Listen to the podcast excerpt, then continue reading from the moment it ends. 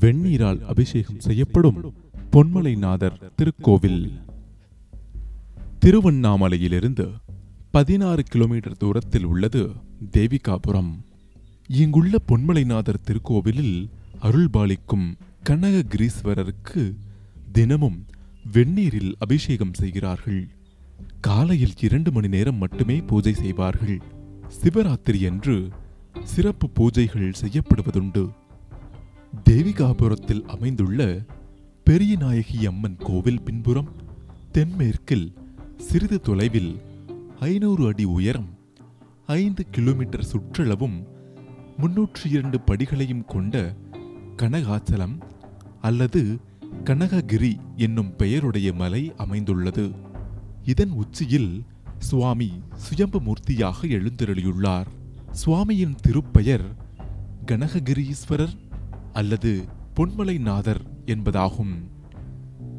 கல்வெட்டுக்கள் இவரை திருமலை உடையார் அல்லது திருமலை உடைய நாயனார் என அழைக்கின்றன. இந்த மலைக்கோவில் கிழக்கு மேற்காக நூற்று எண்பத்தைந்து அடி நீளமும் வடக்கு தெற்காக எழுபத்தைந்து அடி அகலமும் கொண்ட மதில்களுடன் விளங்குகிறது. இதன் முகப்பில் முப்பத்தி ஆறு கால்களை உடைய மண்டபத்துடன் கூடிய மூன்று நிலைகளை கொண்ட ராஜகோபுரம் காட்சியளிக்கிறது. இம்மண்டபத்தின் முன் திருநந்தி தேவர் கொடிமரம் பலிபீடம் முதலியன உள்ளன.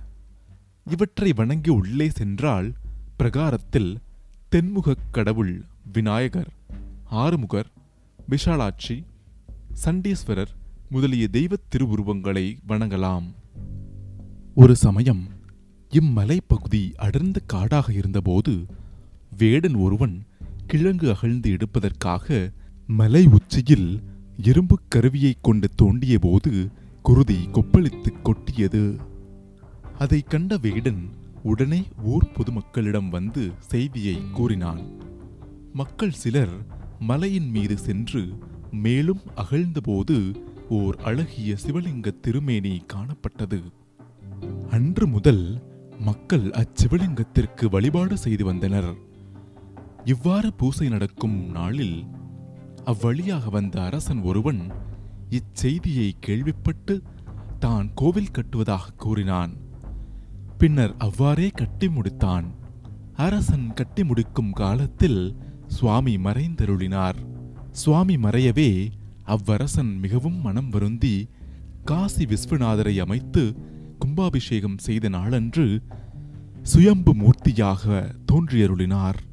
எனவே இங்கு இரண்டு சிவலிங்க மூர்த்திகள் அமைந்திருக்கின்றன. இக்கோவிலின் அர்த்த மண்டபத்தில் அருமையான வேலைப்பாடுகளுடன் கூடிய சிற்பங்கள் காட்சியளிக்கின்றன. இவற்றை கடந்து உள்ளே சென்றால் கருவறையில் இரண்டு சிவலிங்க மூர்த்திகளை காணலாம். அம்மூர்த்திகளில் ஒருவர் அரசனால் பிரதிஷ்டை செய்யப்பட்டவர். அம்மூர்த்தியின் திருப்பெயர் காசி விஸ்வநாதர் என்பதாகும். மற்றொரு மூர்த்தி சுயம்புவாக தோன்றியவர். இவரின் திருப்பெயர் கனககிரீஸ்வரர் அல்லது பொன்மலைநாதர் என்பதாகும். இவ்விரு மூர்த்திகளும் தன்னை மெய்யன்புடன் துதிக்கும் பக்தர்களுக்கு அனைத்து நலன்களையும் அளிக்கின்றனர் என்பது திண்ணம். மீண்டும் மற்றொரு கோவிலுடன் சந்திப்போம்.